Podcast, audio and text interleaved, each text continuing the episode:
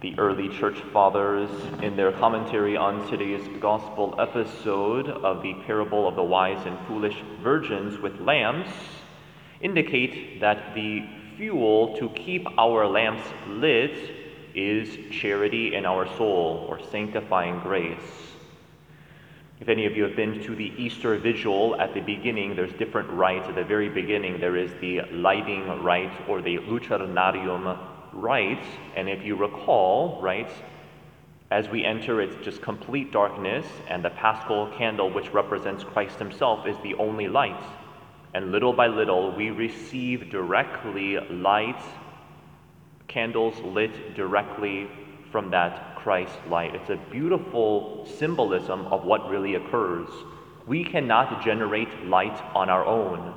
Left to ourselves, cut off from Christ, we can do no good on our own. We are not good. But with Christ, what beautiful things can be done. And so, likewise, we need Christ. We fully rely on Christ for life.